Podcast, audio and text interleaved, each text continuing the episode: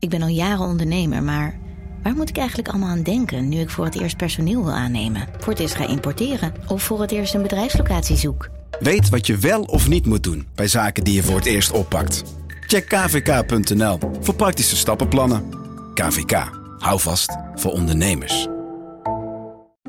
Al 125 jaar kwaliteit voor jou thuis met Miele. Dat vieren we met jou. Ontvang nu tijdelijk een cashback tot 125 euro op veel Miele-apparatuur. Geniet van de kwaliteit van Miele.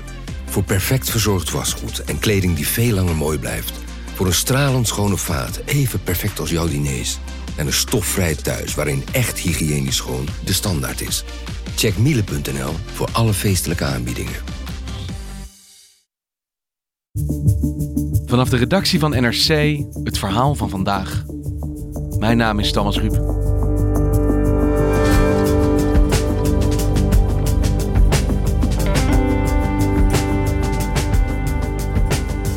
Vandaag wordt filmproducent Harvey Weinstein veroordeeld. Schuldig is hij door een jury al bevonden aan aanranding en verkrachting. En zijn straf zal nu blijken. Een doorbraak, zegt columnist Joyce Roodnat. Maar de zaak Weinstein legt ook de zwakte bloot van rechtspraak en MeToo. Want hoe vervolg je een systeem?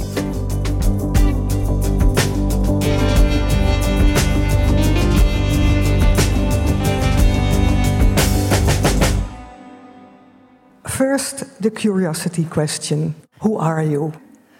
So, I actually joined the New York Times in 2016. I had worked for a variety of news organizations, and as I progressed in my career, had done more and more reporting. In fact, reporting on sex crimes. Afgelopen december had ik het voorrecht om McTooey in het openbaar te mogen interviewen voor het John Adams Institute in een kerk in Amsterdam. Zij is degene die samen met Jodie Kenter, de andere journaliste van de New York Times, op 5 oktober 2017 het allereerste artikel schreef waarin Harvey Weinstein werd beschuldigd van misbruik, seksueel machtsmisbruik. We started with um, our first secret source with was the actress Rose McGowan. She was among the women who basically went on social media and she wrote a tweet in which she basically described being allegedly raped by a powerful producer. And she didn't name Harvey Weinstein, but there was a sense that that's who she was talking about. Uiteindelijk is hij aangeklaagd twee, door twee vrouwen die echt voor aanrandering en verkrachting. En dan was er ook nog een aanklacht wegens een patroon van misbruik. Dus dat hij echt als een, als een soort roofdier zich gedragen heeft. Ja, ze zijn degene die voor het eerst aan het draadje hebben getrokken, waardoor alles is ontrafeld. Ja, en na hun zijn velen gevolgd, maar ook na, na dat eerste artikel zijn heel veel vrouwen gaan praten. Dit is echt een waterscheiding geweest, niet alleen eh, eh, voor Harvey Weinstein, maar dit is echt het de aftrap geweest van het succes van de, de beweging MeToo. En dat is een soort revolutie gebleken. Ze hebben een boek geschreven dat heet She Said. En daar hebben, hebben ze de hele zaak in beschreven. En dan gaan ze ook verder. Prachtig boek. En daarvoor hebben ze de Pulitzer Prize gekregen. En wat voor moment was het dat jij Megan Toohey sprak? Hoe stond die zaak er op dat moment voor? Uh, die zaak was voor de rechter. Uh, die boeken waren allemaal verschenen, dus we, we, we, wisten alles via hun. Maar we wisten nog niet hoe het verder ging met Harvey Weinstein voor de rechter. Ja, zo'n interessant moment. Dus alle onthullingen waren bekend, alle beschuldigingen lagen er, maar er was nog geen veroordeling. Nee. En ik heb eerlijk gezegd ook nooit gedacht dat uh, dat zou gebeuren. En waarom is dat? Omdat uh, het juridische systeem wat wij aanhangen, het Romeinse recht, zou ik maar zeggen, dat is gebaseerd op reasonable doubt, zoals ze dat noemen. Dus dat betekent dat de beschuldigde het voordeel van de twijfel krijgt. Dat is ons rechtssysteem. Dat is ook goed. Dat vinden we met z'n allen de beste manier om rechtspraak te plegen. Degene die beschuldigd wordt kan zich verdedigen. Hij is uh, niet schuldig voor hij schuldig bevonden is. Het is allemaal de basis van het recht. Het voordeel van de twijfel is dus voor de beschuldigde. Maar in een misbruikzaak werkt dat enorm in zijn voordeel. Want in een misbruikzaak is dus het voordeel van de twijfel voor de beschuldigde. En het werkt tegen degene die beschuldigt, want die kan het nooit bewijzen. Er zijn nauwelijks bewijzen. Er is niemand bij. Het is uh, soms een kwestie van perceptie. De, de, de, de beschuldigde partij zegt: Ach, maar je wilde toch seks met mij? En die andere beschuldigende partij zegt: Nee, jij hebt me verkracht. Ja, dat, dat is dan zijn woord tegenover het hare. He said, she said. He, said, she said. Daarom heet dat boek van McTooey ook She Said. Dat gaat over wat zij zei. En dat wordt uiteraard uitgebuit door de advocaten. En zag je die verdediging van he said, she said ook terug in de rechtszaal?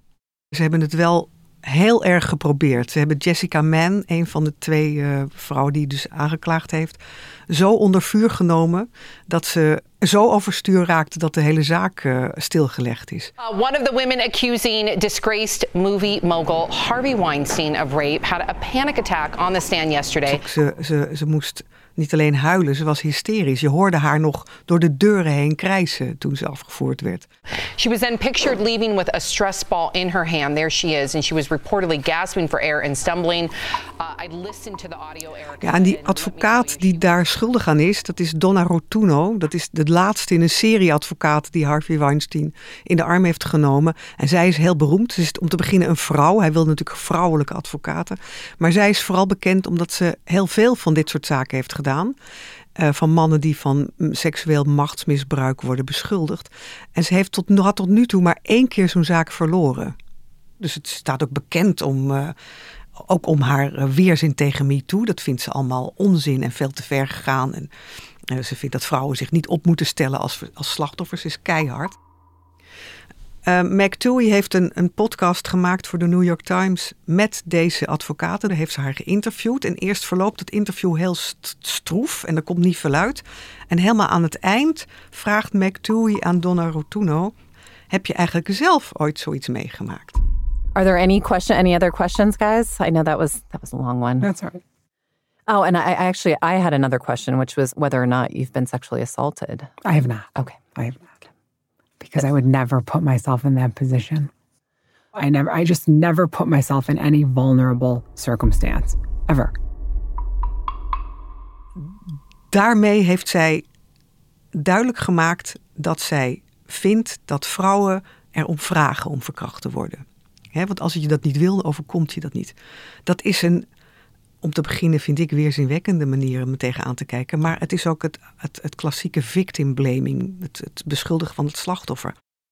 Maar het oude he said, she said argument was ook hier gewoon keihard te horen in de rechtbank. Ja, dat is de lijn van verdediging die Donna Rotuno, de advocate van Weinstein, altijd heeft aangehouden. Het, het belachelijk, als het ware belachelijk maken van een, van een slachtoffer, van een aanklagend slachtoffer. Uh, iemand zo hard ondervragen dat ze overstuur raakt. Er is dus een stortvloed aan bewijs tegen deze man. En jij zit notabene tegenover de vrouw die dat bewijs verzameld heeft. En toch twijfelen jullie allebei samen aan of hij ooit überhaupt veroordeeld zou kunnen worden. Ja, daar hielden we zeker allebei rekening mee. Ik heb het haar wel gevraagd en, en ze bevestigde dat. Maar het liep anders. Good evening, and it's great to have you with us here to start another week. And we begin tonight with the Harvey Weinstein verdict. Op 24 februari zit ik gewoon thuis en kijk weer eens even in mijn iPad. En ik zie breaking news. Guilty of rape and criminal sexual assault. Not guilty on three other counts. Weinstein is now behind bars. He faces up to 29 years in prison. Ja, en vandaag horen we dus wat het wordt. Het zal een straf zijn tussen de 5 en 29 jaar gevangenisstraf. En, en hiermee is dan eindelijk erkend, die vrouwen zijn misbruikt. En ook al hebben ze daarna nog vriendschappelijke, voor zover mogelijk, betrekkingen met uh, de dader onderhouden, dat betekent niet dat ze niet misbruikt kunnen zijn. Ik, ik merkte ineens dat ik opgelucht was hierover, omdat MeToo, de revolutie, nu niet meer weg te denken is. Nu is officieel iemand schuldig bevonden die daar als het ware het symbool van is. Stel je voor dat Harvey Weinstein niet schuldig bevonden was. dan had je kunnen zeggen, en ook alle tegenstanders, dat ja, Me Too is A, onzin, B, gaat het veel te ver. En C, ja, wat hebben jullie die man lastig gevallen, want hij is niet schuldig bevonden. Dan was de hele verslaggeving van McTooey eigenlijk gewoon meteen uh, buiten boord gegooid. Want ja, iedereen kan alles wel zeggen, maar ja, hij is niet schuldig bevonden. Ik bedoel, dat, dat was heel erg geweest. Op welke punten is hij door die jury nou precies schuldig bevonden? Waar wordt hij vandaag voor veroordeeld? Ja, dat is een, belangrijk punt. En tegelijk ook het punt waarop de zaak toch niet helemaal gelopen is zoals ik het gewild zou hebben. Um, hij is schuldig bevonden op die twee zaken van die twee vrouwen. Maar hij is niet schuldig bevonden op het patroon van misbruik. Dat is jammer, want je kunt zeggen dat is waar het allemaal om gegaan is. Dat er dat seksueel machtsmisbruik zelden maar één keer is, maar dat het gaat om een heel patroon met uh, gelegenheidsgevers erbij en het wordt allemaal afgedekt en iedereen vindt dat het belang van de, het bedrijf belangrijker dan het belang van die vrouwen die worden aangerand. Die worden als het ware geofferd. Maar het is dus niet zo dat dat aan gedrag, wat eigenlijk uit die twee geweldige boeken opstijgt, dat hij daarvoor is veroordeeld. Het gaat alleen om die individuele zaken hier, die twee. En dat andere is dus, denk ik, nog steeds niet te bewijzen. Je kunt het als journalist opschrijven aan de hand van getuigen. En dat is het grote voordeel van de journalistiek natuurlijk. Je kunt het, als je meer, als je moet, je moet altijd twee getuigen hebben en dan mag je het opschrijven. Dat is een hele oude wet. Dus als je, als je een eh, aantal getuigen hebt, je kunt dat opschrijven. Maar op de rechtbank houdt dat geen stand. Ze proberen daar wel een zaak van te maken, en, en, uh, maar, maar het, het lukt niet. Het, het, het, het komt er niet door. Want is dat de les die je dan trekt eigenlijk uit deze veroordeling?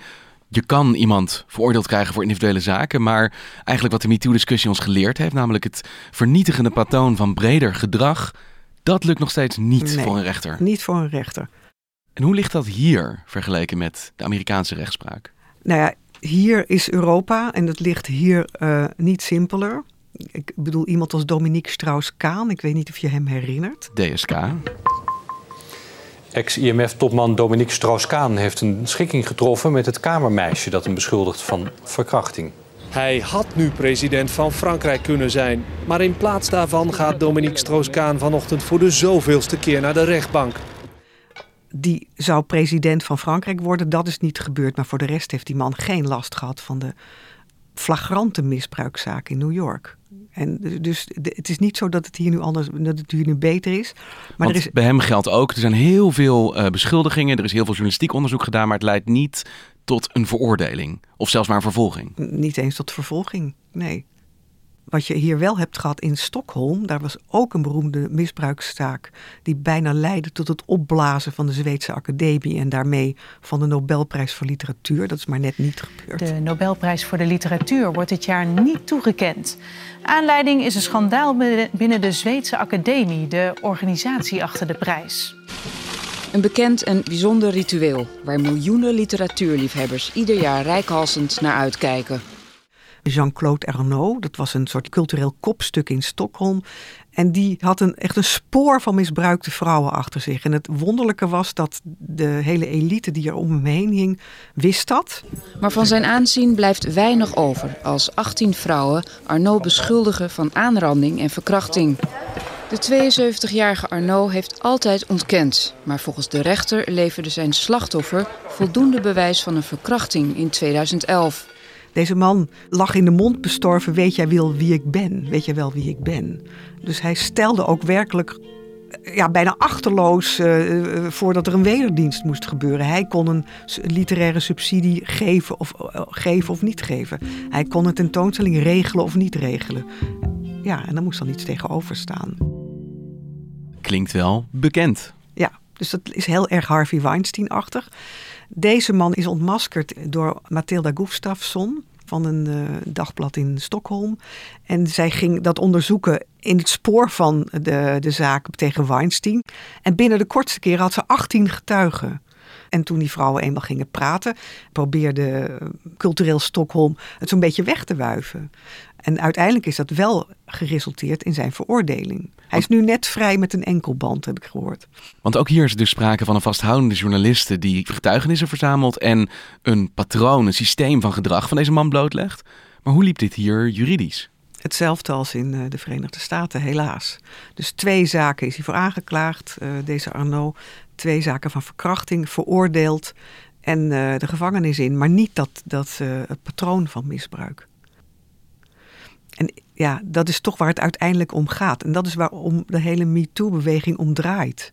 Om mannen die zich het recht toe-eigenen om vrouwen te misbruiken. En niemand die zich afvraagt wat het voor die vrouwen betekent. Die, ja, vind ik, geestelijk vermoord worden door hun. We hebben het nu over de VS, we hebben het over Europa, dus Frankrijk, Zweden gehad. Maar hoe zit dat hier in Nederland? Want ook hier heeft de MeToo-discussie geleid tot nou ja, de ontmaskering van, ik noem een hoogleraar, een toneeldocent. Hoe is dat hier juridisch afgelopen? Zijn hier zaken met succes tot een einde gebracht? In, in Nederland, voor zover ik weet, heeft het helemaal niet tot de zaak geleid. Meer tot gladstrijken van de instituties waar deze personen aan verbonden waren. Dus of ze werden ontslagen of ze werden opzij gezet. Uh, men had het er niet meer over. Dat vind ik heel jammer. Ik, ik weet wel dat het juridisch heel moeilijk aan te pakken is.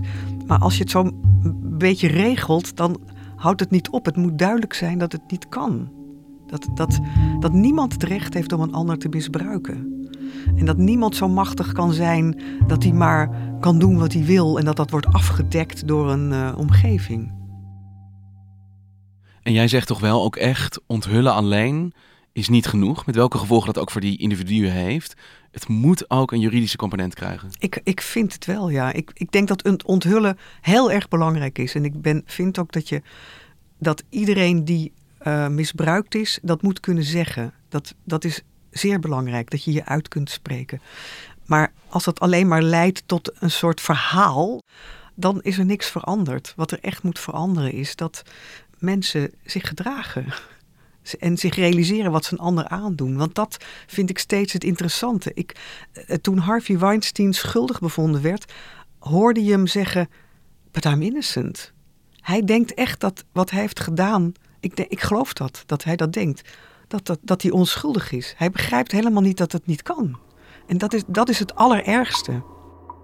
Maar geloof jij nou echt dat Weinstein op het moment dat hij veroordeeld zou worden voor het geheel van zijn gedrag, dat hij anders naar zichzelf en zijn daden zou kijken? Ik denk dat het bij hem niet meer verandert. Ik denk wel dat uh, het een, een aanwijzing is voor, voor andere daders die nu actief zijn.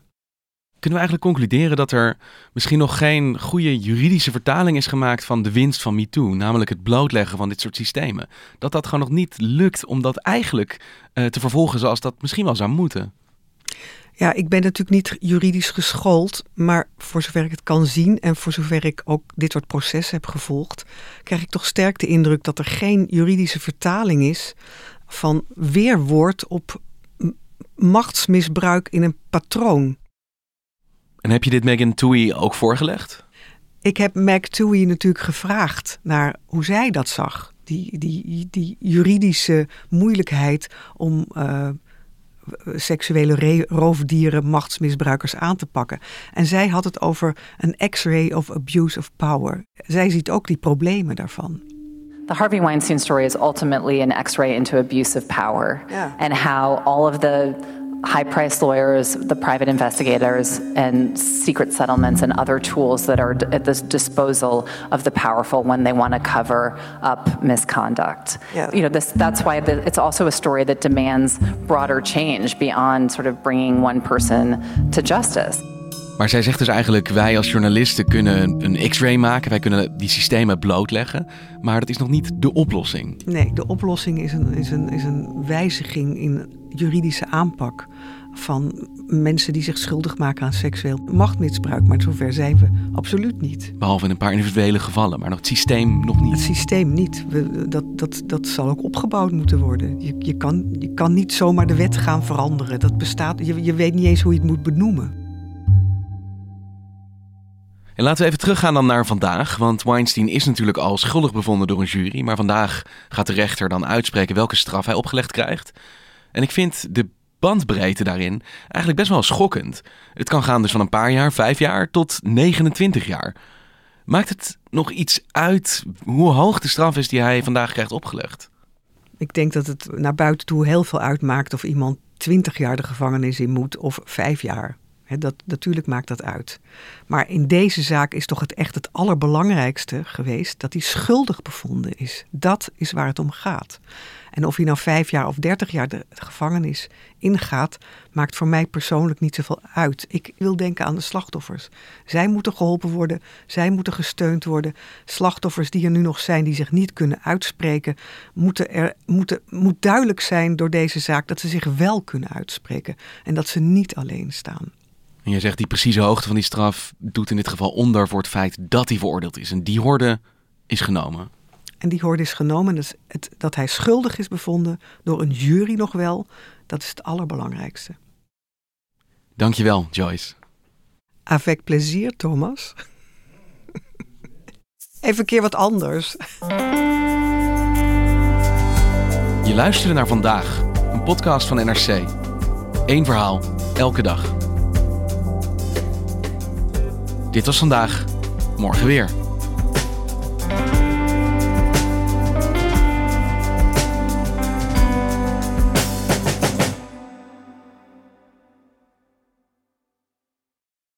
Technologie lijkt tegenwoordig het antwoord op iedere uitdaging. Bij PwC zien we dit anders. Als we de potentie van technologie willen benutten, kunnen we niet zonder een menselijk perspectief. Human-led, tech-powered noemen we dat. Ga naar pwc.nl.